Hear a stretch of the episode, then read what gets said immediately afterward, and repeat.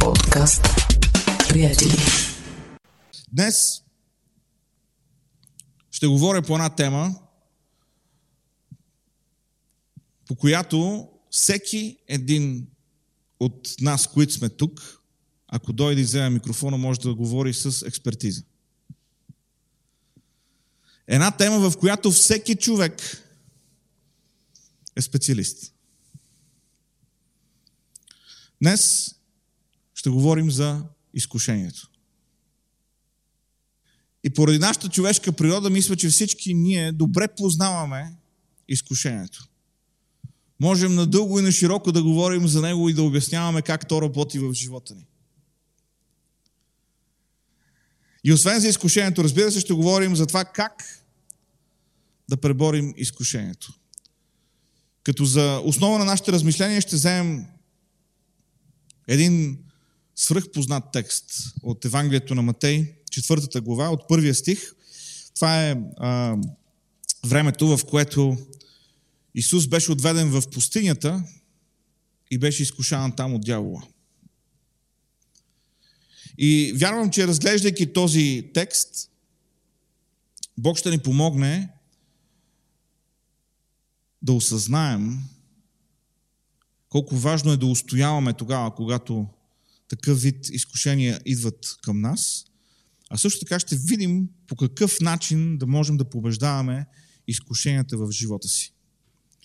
Така че, тези от вас, които сте тук, ако носите своите Библии, може да отворите на Евангелието от Матей, четвъртата глава, и там ще прочетем от първия до 11 стихове. И с Божията помощ ще размишляваме днес върху този пасаж. Тогава Исус бе отведен от духа в пустинята, за да бъде изкушаван от дявола. И след като пости 40 дни и 40 нощи, най-после огладня. И така, изкусителят дойде и му каза, ако ти си Божий син, заповядай на тези камъни да станат хлябове. А Исус отговори, писано е, не само с хляб ще живее човек, но с всяко слово, което излиза от Божите уста. Тогава дяволът го заведе в святия град, постави го на крилото на храма и му каза, ако си Божий син, хвърли се долу, защото е писано, ще заповяда на ангелите си за теб да те пазят и на ръце да те вдигат, да не би да удариш о камък ногата си. Исус му каза, писано е още, да не изпитваш Господа Твоя Бог. Пак го заведе дяволът на една много висока планина, показа му всички царства на света и тяхната слава и му каза, всичко това ще ти дам, ако паднеш да ми се поклониш. Тогава Исус му каза, махни се, Сатана, защото е писано. На Господа Твоя Бог да се покланяш и само на Него да служиш. Тогава дяволът го остави и ето ангели дойдоха и му прислужваха. Амин.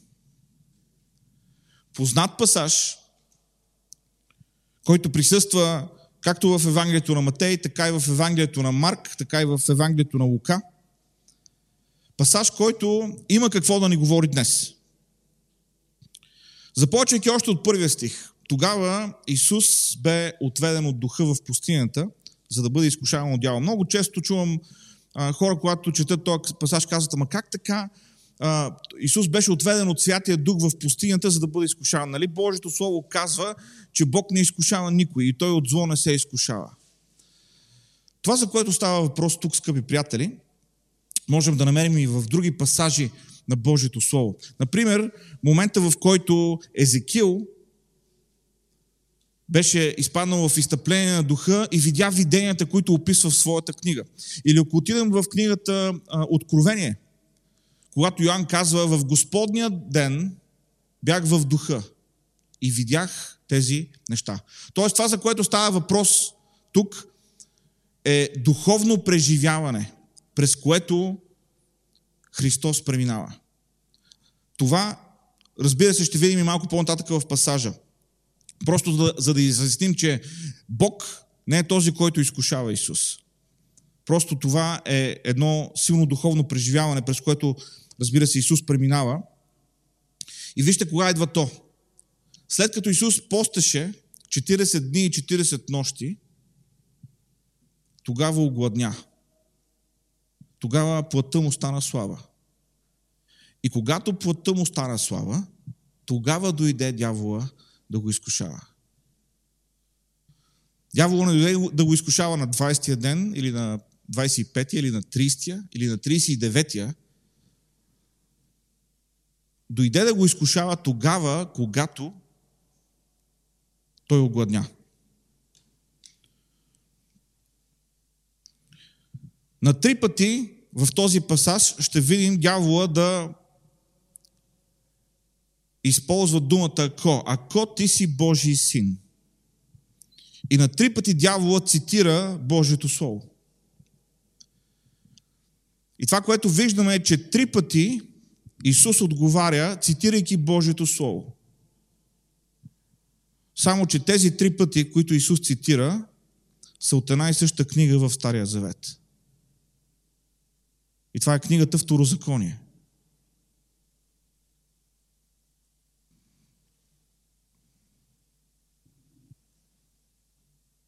В трети стих виждаме първото изкушение, което дойде към Исус. И така, изкусителя дойде и му каза, ако си Божий син, заповядай на тези камъни да станат хлябове.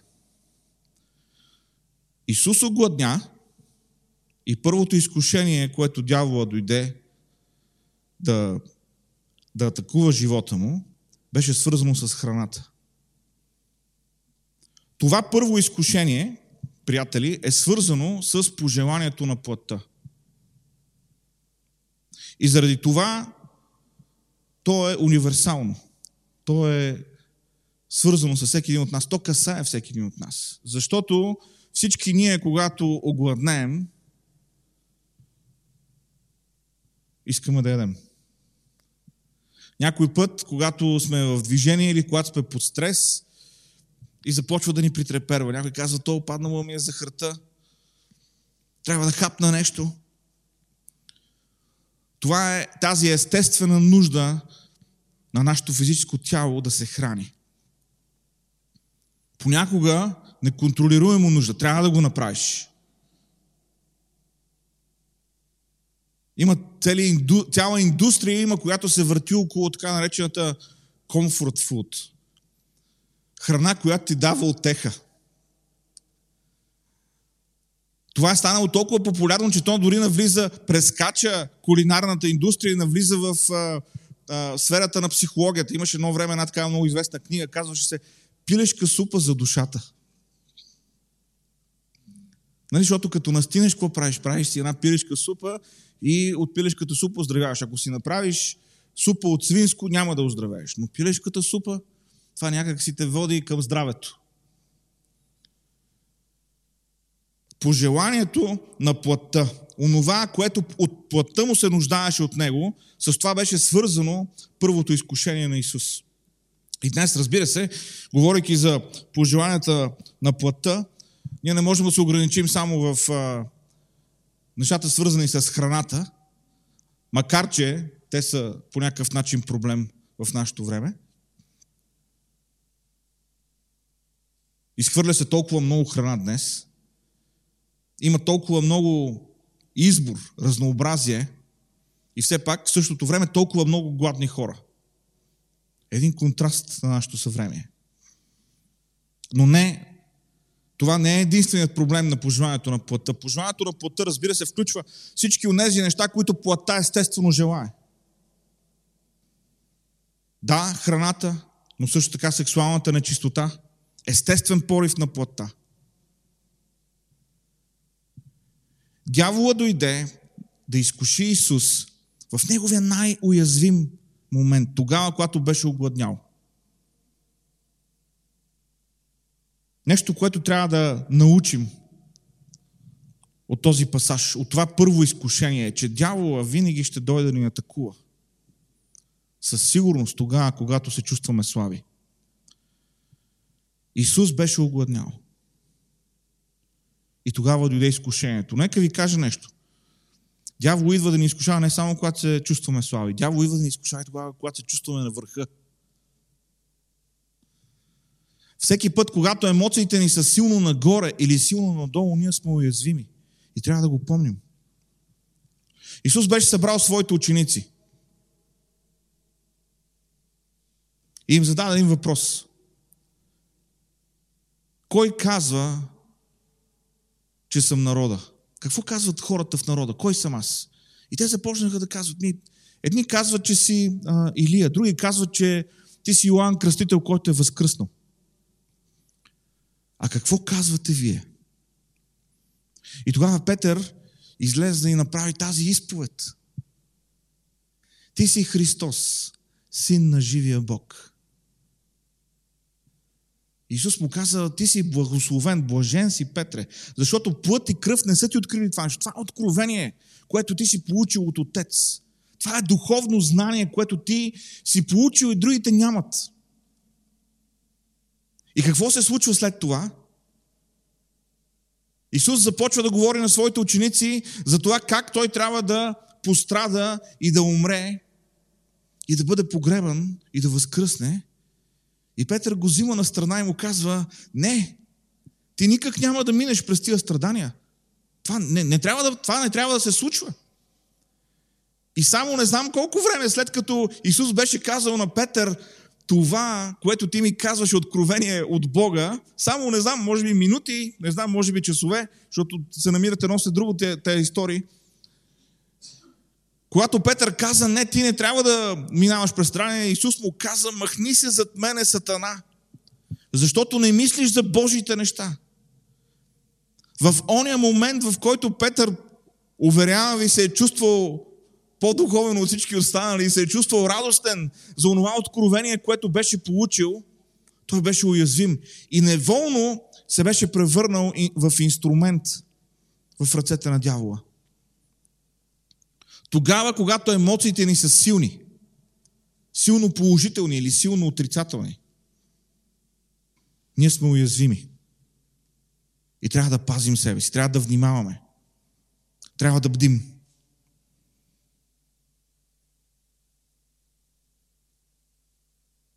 Ако ти си Божий син, заповядай на тези, на тези камъни да станат хлябове. А Исус отговори, писано е не само с хляб ще живее човек, но с всяко слово, което излиза от Божите уста. И в този случай Исус цитира Второзакония 8 глава, 3 стих. Второзакония е книгата, в която Бог се налага наново да дава на израелтяните основните правила – основните заповеди, които те трябваше да спазват. И като започнем от първия стих на а, 8 глава в Второзаконие, а, това е един вид напомняне на израелтяните за онези неща, които Бог им беше говорил, обаче те се бяха провалили в тях. Защото а, първата дума на глава 8 е внимавайте. След това в стих 2 а, започва и да помниш. Бог им напомни онова, което беше направил. И когато стигаме в третия стих, там се казва, Бог те смири, като те остави да огладнееш. Храните с манна, която беше храна непозната за теб и на бащите ти, за да те научи, че човек не живее само с хляб, но че човек живее с всяко слово, което излиза от Господната уста. Само, че какво се беше случило? Хората се оплакваха, народа се оплакваше, че няма храна. Искаха да се върнат в Египет и Бог им каза, аз ще ви дам храна. Хората бяха готови, ако можеха да обърнат камъните на хляб. Толкова бяха огладнели. Там, където израелтяните се провалиха, Исус успя. И затова той цитира този пасаж от Второзакония 8 глава. Защото Бог искаше да покаже на израелтяните, аз се грижа за вас. Аз посрещам вашите нужди. Но те възроптаха, те се усъмниха. И цитирайки този пасаж, един вид Исус казва, аз съм покорен и аз вярвам. Въпреки, че съм гладен, не само с хляб живее човек. но с всяко слово, което излиза от Божията уста. Пожеланието на плътта. Ние всички, щом сме тук, ако вие ни гледате, значи сте в плът. Тези, които не са в плът, не ни гледат. Те са на небето, имат доста по-приятни и благословени занимания от нас. Но ако си тук на това място, ако гледаш на живо или после на запис, ти си в плът. Това касае тебе. Бъди наясно с пожеланията на плътта. Бъди наясно с слабостта на твоята плът.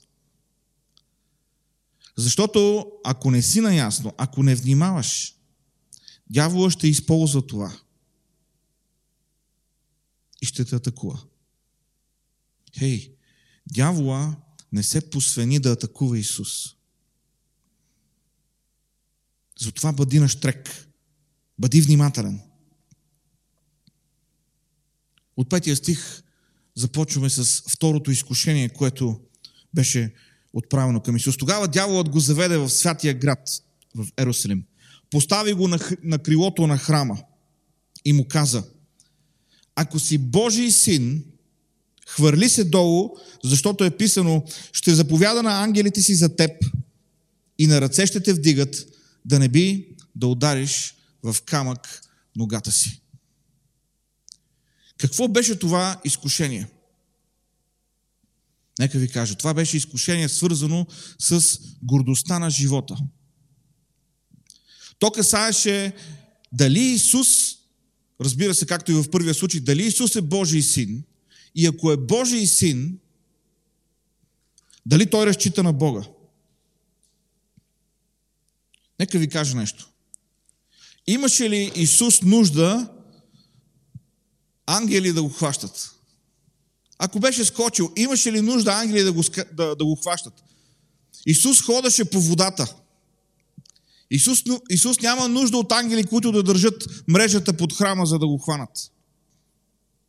Тук не ставаше въпрос за това дали ще дойдат ангелите да го хванат. Не ставаше въпрос за това дали Исус ще избере да вярва, да покаже, че Бог може. Не, че Исус може. Да покаже, че разчита на Бога. За това ставаше въпрос. И защо наричам това изкушение гордостта на живота? Защото, приятели, тогава, когато си мислим, че можем, тогава, когато си мислим, че сме способни, че нещо е в нашата сила, нашата власт, в нашата компетенция да го направим, ние сме най-склонни да направим грешка. Тогава, когато сме прекалено уверени в себе си. С нощи говорих с а, а, Добромир, който в момента е с, а, с корона, трябва да стои в къщи изолиран. Слава Богу е добре, молиме се за него. Но то, си говорихме за по различни теми, не се бяхме чули отдавна. И той ми каза, питаше как кара дъщеря ми, аз казвам кара внимателно. Той каза, всичките катастрофи, които съм правил в живота си, съм ги правил тогава, когато съм си мислил, че мога да карам. Когато си мислех, че мога да карам мотор, тогава паднах с мотора. В онези моменти, в които се чувстваме насигурно, уверени сме в своите способности, уверени сме в това, кое, кои сме ние. Това са моментите, в които най-лесно можем да паднем. Сега нещо, което трябва да отбележим тук. В този пасаж дявола цитира Псалом 91, 11 и 12 стихове. Обаче, ние на български имаме една хубава така поговорка, както дявола чете Евангелието. Тук в случая става въпрос как дявола цитира Библията. А той е цитира неправилно. Изпуска, преднамерено, изпуска една част от този пасаж. Нека да ви покажа. Псалом 91, 11 и 12 стихове.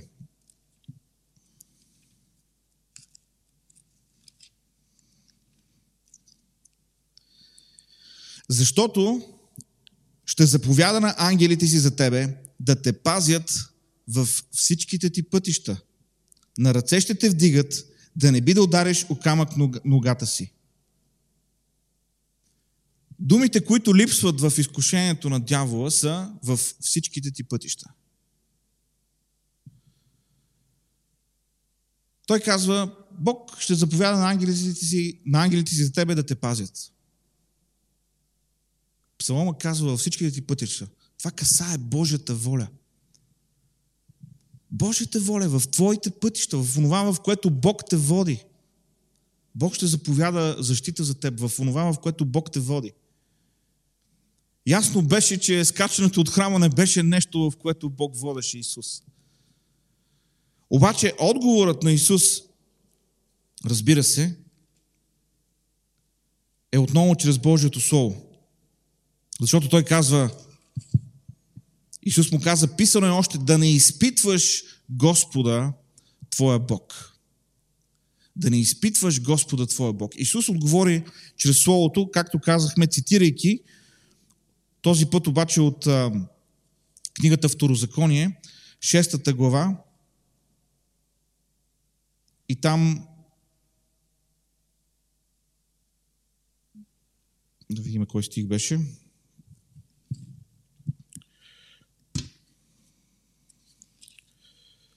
Шестата глава, 16 стих.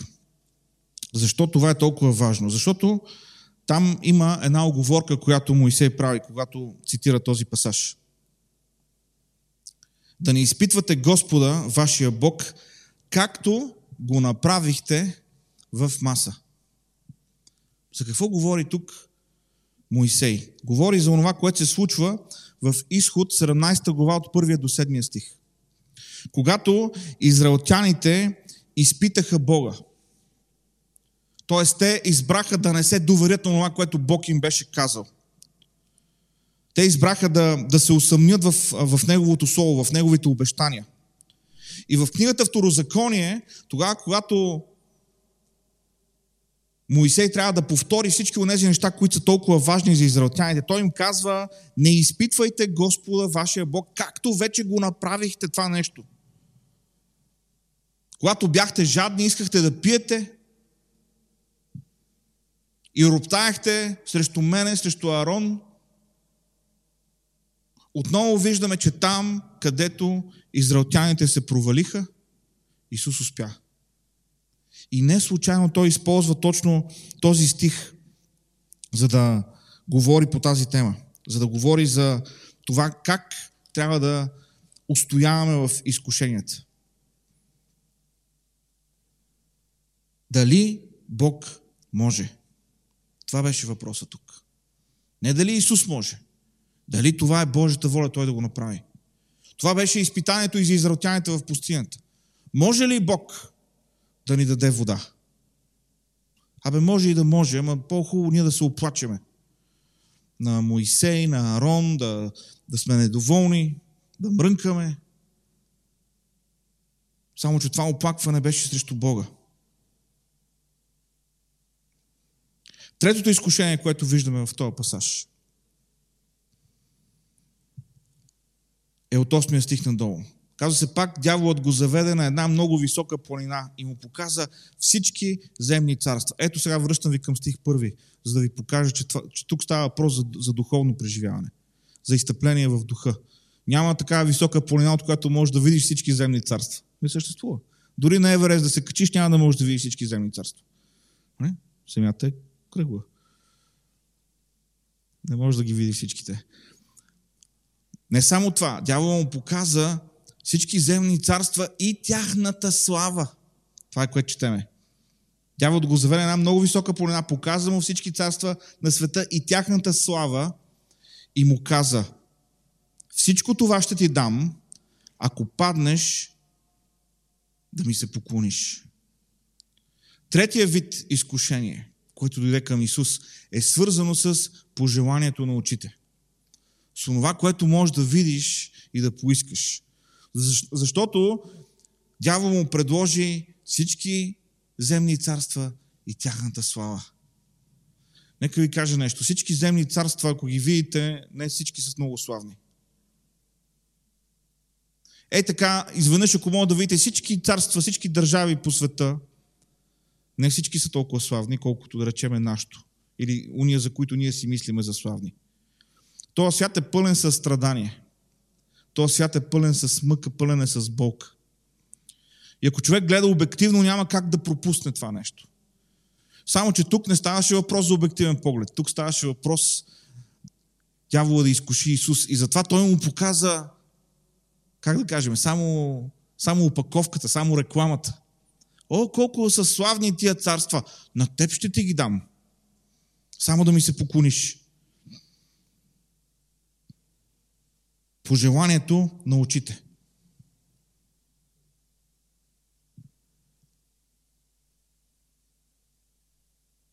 На какъв принцип работят рекламите, които гледаме по телевизията? На какъв принцип работят рекламите, които виждаме на телефоните и тогава, когато сме в някое приложение? На принципа на, на третото изкушение на дявола към Исус, на пожеланието на очите. И ако видите всяка реклама, тя, ако, ако се загледате във всяка реклама, ще видите, че тя ви предлага чудоден резултат. Чудоден резултат. Ма значи взимаш си го този шампуан и косата ти става ама толкова блестяща, направо на моменти искри излизат от екрана. Толкова блестяща ще ти стане косата, ако вземеш този шампуан. И взимаш го този шампуан, даваш, пробваш, обаче не блести толкова. И си казваш, може би проблема е в мене. Отиваш някъде, където има, има го снимано менюто, което поръчваш, изглежда някакво голямо. Всичко е някакво свежо, поръчваш си го и накрая получаваш нещо, нещо супер малко. Обаче по желанието на очите виждаш го и си казваш, а, това изглежда страхотно, дайте ми две. По желанието на очите. Това касае всеки един от нас. Така дявол атакуваше Исус. Ще ти дам всички земни царства. Виж колко са славни. Само падни и ми се поклони. Сега, трябва да си дадем сметка, че тук, освен с пожеланието на очите, това беше и друго изкушение към Исус. Това беше изкушение той да избере лесния път. Исус беше дошъл, за да придобие хора за Бога, за да изкупи всичките тия земни царства. Не с тяхната слава, с тяхното страдание. И това, което дявола предлагаше на Исус, беше кратък път, без кръст, без страдание. Само ми се поклони. Ще ти ги дам. Ето, аз съм ги взел вече, но поклони ми се и ще ти ги дам. Няма нужда да минаваш през кръста. Няма нужда да умираш. Само ми се поклони. Тогава Исус му каза, махни се сатана, защото е писано на Господа Твоя Бог да се покланяш и само на Него да служиш. Цитатът е от Второзакония 6 глава, 13 стих. На Господа, от Господа Твоя Бог да се боиш, на Него да служиш и в Неговото име да се кълнеш. И следващия стих казва да не следвате други богове от боговете на племената, които са около вас. Това изкушение касаеше директно поклонението. Нека не се заблуждаваме. Това, което врагът на душите ни търси, това, за което примира, е поклонение. Да получи от нас това, което по право принадлежи на Бога. И затова е толкова важно ние да можем да отговорим в такива моменти на изкушение, на изпитание, по начина по който Исус отговори. По начина по който Исус го направи. Само на Господа Твоя Бог да се покланиш и само на Него да служиш. Дяволът предложи лесния начин. Колко хора днес правят компромис когато им е предложен лесния начин. Бог да ни помогне ние да не сме тия хора. Бог да ни помогне да изграждаме в себе си устойчивост на характера. Вяра, която ни държи здрави и ни дава правилна преценка. Да не взимаме лесния път. Да не взимаме лесния път.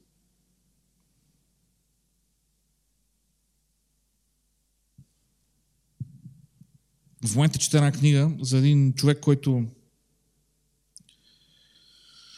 се е занимавал с такъв вид работа, за която сега съжалява, че се е занимавал.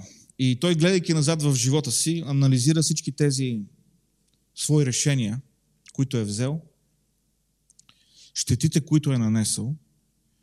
И може би едно от най-ценните неща, които са в тази книга, е, че той, според мен, си дава една реална оценка за злото, което е направил и също така много добре обяснява защо е взел това решение. Не се заблуждава с, нали, аз не знаех, че така ще стане. Не. Той е знал какво ще стане.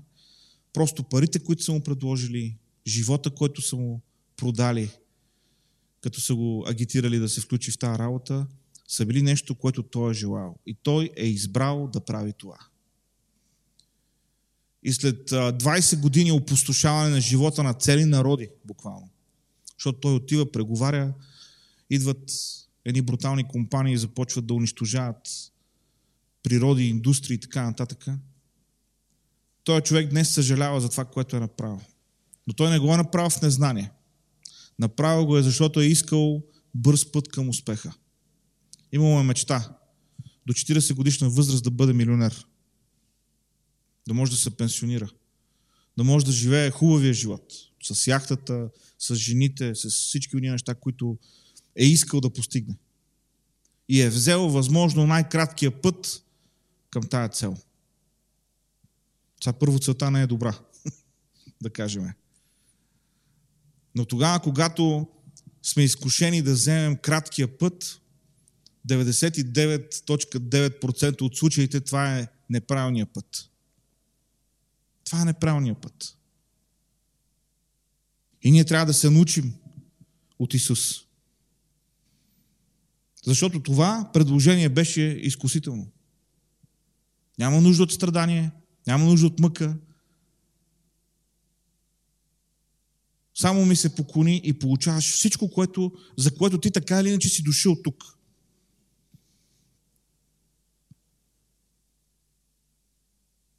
Исус беше дошъл, за да изкупи света, но той не избра краткия път. Той избра трудния път. И винаги, винаги се съмнявам тогава, когато чувам хора да ми разказват свидетелства и всичко е някакво много лесно в тия свидетелства. Съмнявам се. Съмнявам се, защото уния неща, които са хубави, които са правилни, поне по мое наблюдение, стават трудно в живота. Те костват нещо. И разбира се, съм научил, че също е възможно, като е минало много време, хората да са забравили какво е трудно, колко трудно е било и да в тях да е останал само ония славен спомен от доброто преживяване. Малко като мъжете, които са били в казармата, които обясняват колко прекрая, колко хубаво беше в казармата. Аз не съм от тях. Казармата не беше хубаво. Едно голямо губане на време. Но, такъв е живота. Исус не избра краткия път. Затова не дей и ти да избираш краткия път. И така, говорейки за тези три изкушения в живота на Исус. Пожеланието на плътта, гордостта на живота и пожеланието на очите. Това са изкушения, това са области, в които всички ние страдаме. Това са области, в които всички ние се борим. И затова е толкова важно да научим урока, който Бог ни дава чрез тази история. В заключение бих желал да споделя с вас няколко много важни съвета, насоки за живота ни от този пасаж. Първото нещо, което трябва да видим е, че ние трябва да бъдем наясно с нашата идентичност. Когато дявола дойде, първите думи, които дявола използваше, бяха ако ти си Божий син. Ако ти си Божий син. поставяше под съмнение идентичността на Исус в неговите очи. Тогава, когато дявол идва да ни събори, много често, той използва удари срещу нашата идентичност. И е толкова прекрасно, че днес, без да сме се наговаряли, Теди започна с този прочит от Римляни 8 глава, от първия стих надолу. Защото апостол Павел там говори точно по тази тема. Кой ще осъди Божите деца?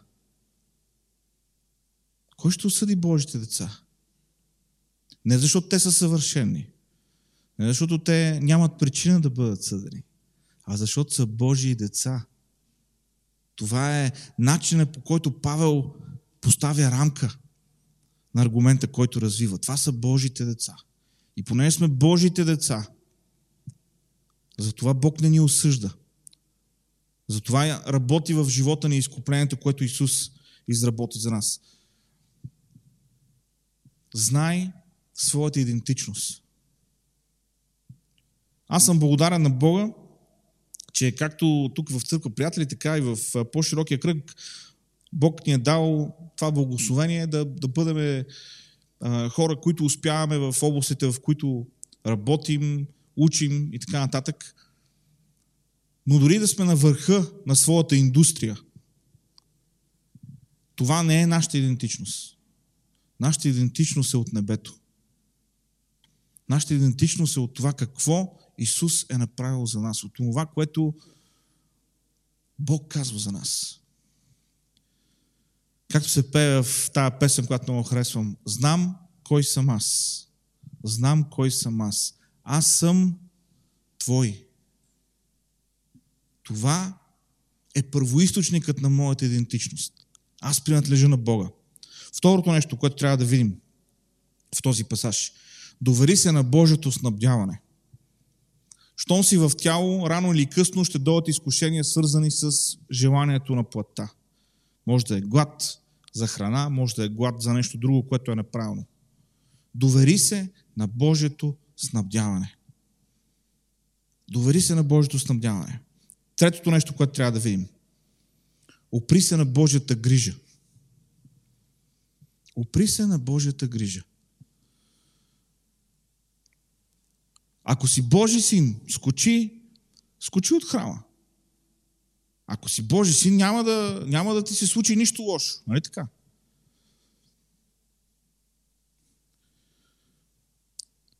Бях току-що повярвал, може би на една година. И се прибирам с един човек от църквата и пресичаме светофара на Лулов мост, посливница. И като пресичаме, аз поглеждам нагоре и виждаме ни жици, които се клатят. И просто се мръднах настрани, нали, да не вървят точно по жиците. И този човек, който беше така зрял вярваш в църквата, ми каза, много ми е интересно, що се мръдна? Нали? Що се мръдна по жиците? Викам ми, жици, клатат се, може да паднат. И той ми каза, знаеш ли това колко е разумно? Защото казва, има много вярващи, които си викат, абе той Бог ме пази. Мога да върва по джиците, мога да върва по жицата също. Бог ме пази. Исус нямаше нужда даже ангели да го хващат. Исус можеше да мине напред от върха на храма и да продължи да ходи в нищото. Но той не го направи. Той не изпитваше Бога. И аз мисля, че и времето, в което живеем, а и дори този сезон в момента с пандемията, е, е такъв сезон в който да не изпитваме Бога. В едната или в другата посока. Да не изпитваме Бога. Опри се на Божията грижа. Опри се на Божията грижа. Исус не направи нищо, с което да предизвика Бога. Да покаже един вид, да демонстрира своята божествена природа, ей така, просто за да може да го покаже. Не всяко нещо, което Исус правеше, чудесата, които правеше, имаха цел. Цел, която беше свързана с царството. А не цел как той да се почувства или какво, или какво просто да демонстрира пред другите. Опри се на Божията грижа. Четвъртото. Не избирай лесния път. Вече говорихме за това нещо. Лесният път е неправилният път. Лесният път е неправилният път. И петото, познавай Словото. Защото три пъти дявола цитираше Библията на Исус. Нека ви кажа нещо. Дявола може да цитира Библията. Дявол може да ти цитира Библията. Обаче Исус можеше да отговори правилно, понеже той познаваше Словото. Той бе Словото. Познавай Словото. За да можеш да пребориш изкушенията в живота ти. Познавай Словото. Когато си приел Словото, когато си му дал възможност да работи в теб, то ти дава сила. Може в момента да не се чувстваш така. Обаче тогава, когато дойде изкушението, Словото ще работи в теб. Затова приемай Словото. Познавай Словото. Защото Словото има силата да те опази. Има силата да те побутне в правилната посока. Словото няма да извърши твоята работа. Словото няма да вземе решение вместо тебе. Но Словото ще ти даде контекста, ще ти даде рамката. Ще ти даде правилната перспектива, за да можеш да вземеш правилното решение. И шесто нещо, с което ще завърша като съвет от този пасаж, е бъди в присъствието на Бога. Изпълвай се с духа. Този пасаж започва така. Исус бе отведен от духа. Днес това, от което имаме нужда като вярващи, без значение дали се наричаме 50-ни, баптисти, конгрешани, православни, католици, както и да се наричаме. Ние имаме нужда от присъствието на Святия Дух. И да, щеше да е прекрасно, ако Святия Дух беше отвел Исус на някакво приятно место, да го подготви за служението, обаче той го отведе в пустинята. И това е неизбежно. Тогава, когато оставим Бог да ни води,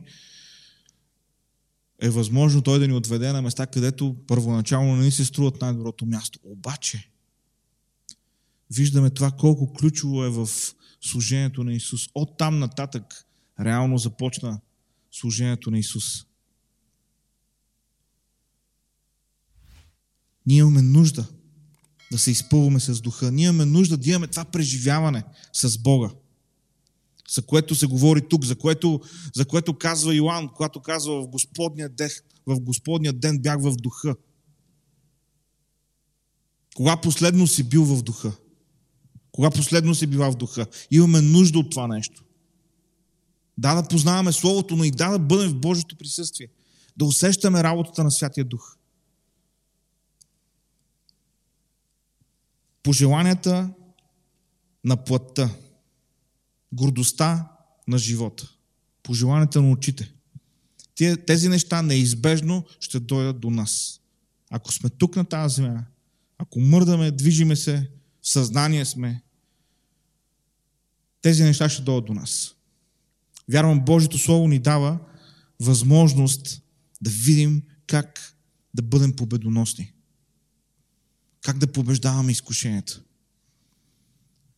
Винаги ми е било много забавно, когато говоря с някои вярващи и ама така се изразяват, че кажеш, че Бог, а, че Бог така работи в живота им, ама от 5-10 години не са се изкушавали, толкова са духовни. Е, не го вярвам. Не го вярвам. Докато сме в това естество, човешко, ограничено, е неизбежно да се сблъскваме с изкушения. Неизбежно е. Въпросът е какво правим. Въпросът е какво решаваме. Молитвата ми е Бог да ни даде сила, Бог да ни помогне да издържим, да вземем правилното решение, да направим онова, което е правилно. Да се доверим на Бога, да разчитаме на Неговото снабдяване, да се покланяме само на Него. Амин. Ще ви приканя, нека си справим и да се молиме. Халелуя. Халелуя, Господи Боже. Господи, благодарим Ти. Благодарим Ти, благодарим Ти, благодарим Ти. За любовта Ти, за милостта Ти, за грижата Ти. Благодарим Ти, Господи, че никога не сме оставени и никога не сме забравени. Боже, Ти ни познаваш. Ти, Господи, знаеш с какво се сблъскваме всеки ден. Ти знаеш, Господи, слабостите ни. Знаеш, Господи, в какво сме изкушавани. И, Господи, толкова чудесно е, че Ти мина преди нас. Беше изкушен в всичко. И пак без грях. И затова можем да се опрем на Теб. И да искаме сила от Теб. Господи, помогни ни да разпознаваме плановете на врага. Помогни ни, Господи, да не взимаме краткия път, да не избираме лесния път, но да следваме Теб. Халелуя! Помогни ни, Господи. Помогни ни, Господи. Да не изпитваме Теб, както го направиха израелтяните.